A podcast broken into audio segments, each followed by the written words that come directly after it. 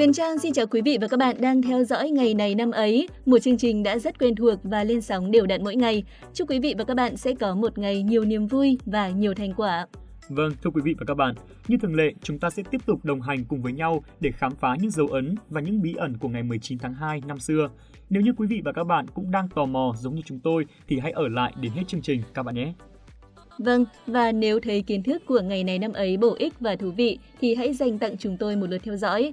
Còn ngay bây giờ, xin mời quý vị và các bạn cùng đến với nội dung chính. Mà này, hôm nay Huyền Trang lại không chia sẻ danh ngôn nữa à? Ở đây, lúc sáng đi làm quên chưa nhìn lên tờ lịch. Nhưng mà thôi, Kỳ đã nhắc thì à, Trang sẽ chia sẻ nhé. Vì danh ngôn thì Trang thuộc rất là nhiều, chỉ là áp dụng thì hơi khó thôi. Thế thì Trang cứ chia sẻ một câu đi xem nào, để Kỳ còn học hỏi.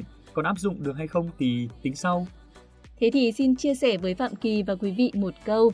Đó là Mọi người sẽ quên những gì bạn nói, quên những gì bạn đã làm, nhưng họ sẽ không bao giờ quên cảm xúc mà bạn mang lại cho họ. Ừ, quá hay luôn đấy Trang ạ. Cảm xúc là thứ rất đặc biệt trong cuộc sống. Mỗi lần trải qua cảm xúc nào đó thì sẽ khó mà quên được. Thế nên không cần cố gắng làm việc này, việc kia, không cần nói nhiều mà chỉ cần dùng sự chân thành để đối xử với mọi người thôi thì chắc chắn họ sẽ luôn nhớ về bạn. Để tí Phạm Kỳ phải chia sẻ câu này lên Facebook mới được. Thế chắc chắn là Trang sẽ like cho Kỳ. À, còn bây giờ thì chúng ta sẽ bắt đầu chương trình nhé. Nhất trí luôn. Quý vị và các bạn thân mến, mở đầu sẽ là những sự kiện nhân vật tại Việt Nam.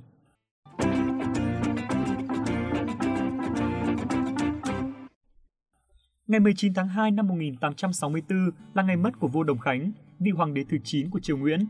Thông tin về vua Đồng Khánh, chương trình đã chia sẻ một lần qua số phát sóng ngày 28 tháng 1 nhân ngày mất của ông. Hôm nay chúng tôi xin phép được nhắc lại một lần nữa.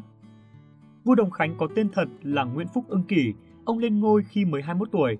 Vua Đồng Khánh không phải là con ruột của vua Tự Đức, vì vua Tự Đức không có con nên buộc lòng phải chọn Đồng Khánh là con trai cả của Kiên Quốc công Nguyễn Phúc Hồng Cai và bà Tránh Phi Bùi Thị Thanh làm con nuôi. Năm 1885, sau khi triều đình Huế thất bại trước quân đội Pháp trong trận kinh thành Huế, vua Hàm Nghi và Tôn Thất Thuyết bỏ chạy ra Quảng Trị. Người Pháp sau đó đã lập Đồng Khánh lên làm vua đồng thời lập ra chính quyền Nam Triều Bù Nhìn dưới sự bảo hộ của Pháp. Trong thời gian trị vì của vua Đồng Khánh, thực dân Pháp bắt đầu những công việc đầu tiên để thiết lập nền đô hộ kéo dài hơn 60 năm ở Bắc Kỳ và Trung Kỳ. Vua Đồng Khánh chủ trương tiếp thu nền văn minh Pháp, dùng các mặt hàng phương Tây. Ông còn từng được người Pháp trao tặng huân chương bắt đầu bội tinh. Trong lịch sử triều Nguyễn, vua Đồng Khánh mang tư tưởng thân Pháp và được gọi là ông vua Bù Nhìn. Vua Đồng Khánh trị vì được 4 năm thì qua đời ở tuổi 24. Lăng của ông được đặt tại làng Dương Xuân Thượng, huyện Hương Thủy, tỉnh Thừa Thiên Huế.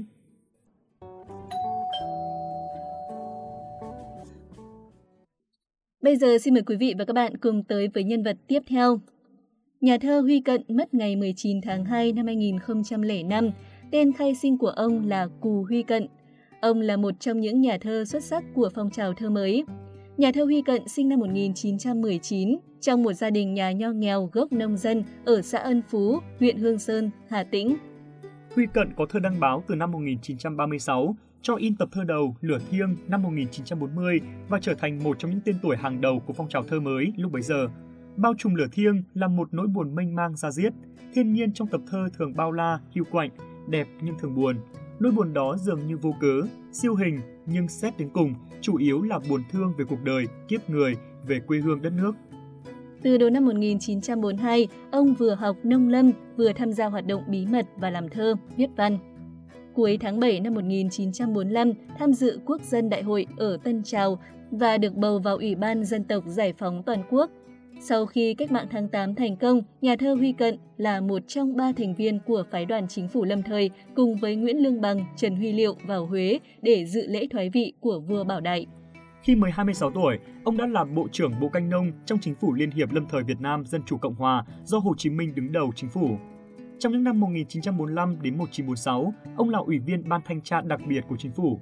Sau này, ông làm Thứ trưởng Bộ Văn hóa, rồi Bộ trưởng Đặc cách Văn hóa Thông tin, trực thuộc Hội đồng Bộ trưởng trong Chính phủ Việt Nam Dân chủ Cộng hòa và Cộng hòa xã hội chủ nghĩa Việt Nam, phụ trách các công tác văn hóa và văn nghệ. Huy Cận đã được nhà nước phong tặng Giải thưởng Hồ Chí Minh về văn học nghệ thuật năm 1996. Tháng 6 năm 2001, Huy Cận được bầu là Viện sĩ Viện Hàn Lâm Thơ Thế giới. Ngày 23 tháng 2 năm 2005, ông được nhà nước truy tặng huân chương sao vàng.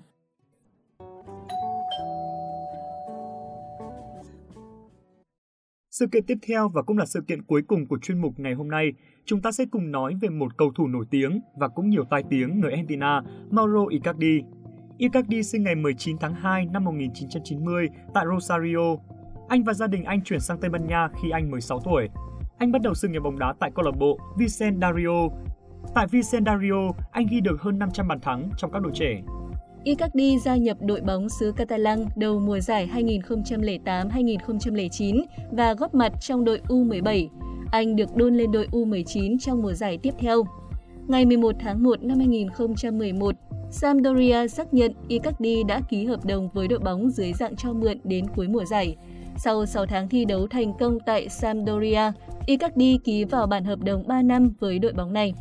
Cuối tháng 4 năm 2013, Mauro Icardi đã chuyển sang khoác áo cho câu lạc bộ Inter Milan và là một trụ cột không thể thiếu của nửa xanh đen thành Milan.